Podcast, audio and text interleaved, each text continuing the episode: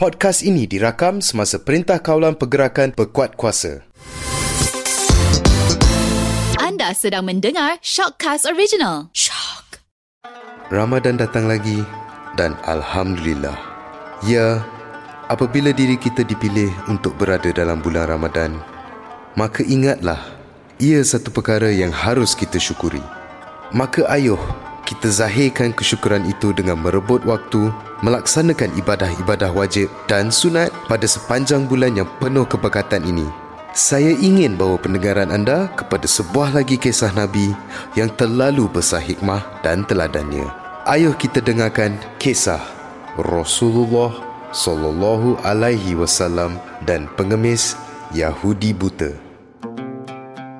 Di sebuah sudut pasar Madinah Al-Munawarah duduk seorang pengemis Yahudi yang buta hari demi hari apabila ada saja orang yang berdekati atau berpapasan dengannya dia pasti akan berkata Wahai saudaraku jangan dekati Muhammad. Dia orang gila. Dia tu pembohong. Dia tu tukang sihir. Apabila kalian mendekatinya pasti kalian akan terpengaruh dengan dia. Begitulah galak sekali si pengemis Yahudi yang buta itu menyebarkan kempen-kempennya yang berlumur kebencian dalam masa yang sama pada setiap pagi Rasulullah sallallahu alaihi wasallam mendatanginya dengan membawa makanan. Tanpa berkata walau sepatah pun Rasulullah sallallahu alaihi wasallam menyuapkan makanan yang dibawanya itu kepada si pengemis. Walaupun si pengemis itu terus-terusan berpesan dengan suara yang lantang agar orang di sekelilingnya tidak mendekati manusia yang bernama Muhammad. Rasulullah sallallahu alaihi wasallam meneruskan rutin menyuapkan makanan itu tanpa jemu, jauh sekali merungut. Sehinggalah akhirnya Nabi Muhammad sallallahu alaihi wasallam wafat dan kembali ke pangkuan Allah Subhanahu wa taala. Ya, sesudah kewafatan Rasulullah sallallahu alaihi wasallam tidak ada lagi orang yang setia membawakan makanan kepada pengemis Yahudi yang buta itu. Sehinggalah terjadi pada suatu hari Abu Bakar radhiyallahu anhu berkunjung ke rumah anaknya Aisyah radhiyallahu anha. Beliau bertanya kepada anaknya, "Wahai anakku, adakah sunnah kekasihku yang belum aku kerjakan?" Maka Aisyah radhiyallahu anha menjawab pertanyaan ayahnya. Wahai ayah, engkau adalah seorang ahli sunnah. Hampir tidak ada satu sunnah pun yang belum ayah lakukan. Kecuali satu sunnah saja. Apakah itu? Tanya Abu Bakar radhiyallahu anhu dengan dahi berkerut. Dia cuba mengingat semula tetapi gagal. Anaknya tersenyum. Setiap pagi, Rasulullah SAW selalu pergi ke hujung pasar dan membawakan makanan untuk seorang pengemis Yahudi buta yang berada di sana. Jawab Aisyah radhiyallahu anha.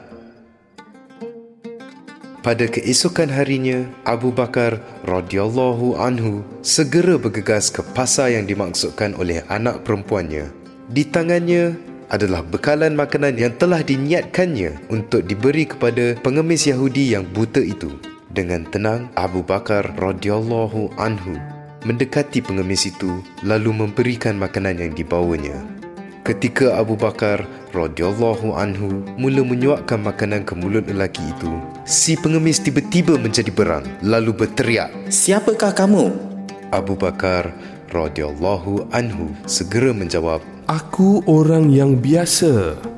Jawapan Abu Bakar radhiyallahu anhu masih dibalas dengan lantunan suara yang berlumur kemarahan. Bukan. Bukan. Bukan engkau orang yang biasa mendatangiku. Jawab si pengemis buta itu dengan suara yang garang. Dia menyambung. Apabila dia datang kepadaku, tak susah tangan ini memegang. Tak susah mulut ini mengunyah. Orang yang biasa datangiku itu, dia selalu menyuapku. Tapi dia haluskan makanan tersebut dengan mulutnya terlebih dahulu.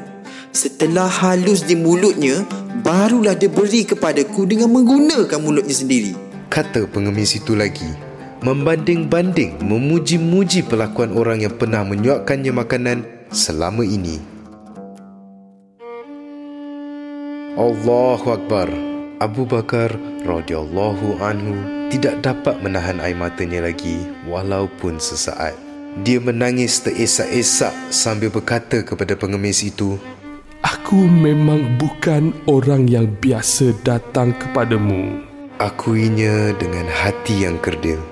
Aku adalah salah seorang daripada sahabatnya.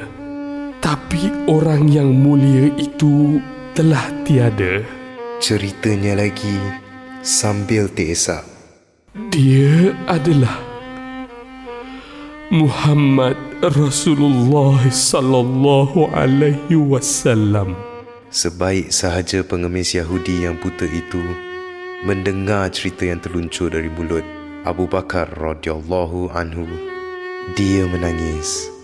Hatinya dicakar-cakar kesedihan. Lalu dia berkata, Benarkah itu yang terjadi selama ni? Selama ni, aku selalu menghinanya. Melemparkan kata fitnah terhadapnya. Anehnya, dia tak pernah pula memarahi aku walaupun sedikit pun. Malah, dia mendatangiku pula setiap pagi dengan membawa makanan supaya perutku yang berkeroncong ini kenyang dan tenang. Aduhai, alangkah mulianya.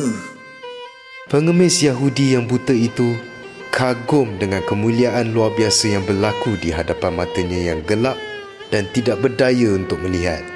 Apabila cahaya hidayah Allah Subhanahu Wa Taala menyentuh lembut ke dalam hati, cahayanya menyelinap indah sehingga insan yang buta dapat melihatnya dengan mata hati.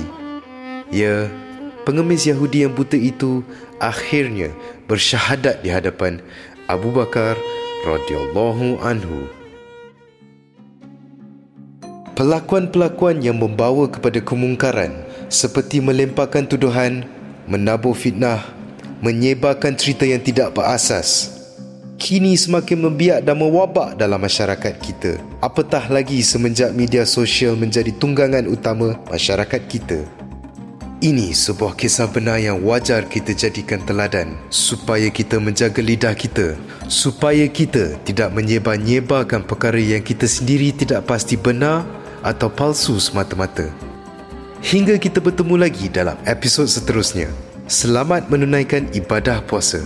Semoga di bulan yang penuh keberkatan ini kita dapat menjalin kembali tali silaturahim yang telah terputus dan semoga kita dianugerahkan kesabaran yang tinggi dalam menjalankan ibadat kepadanya dengan penuh keikhlasan.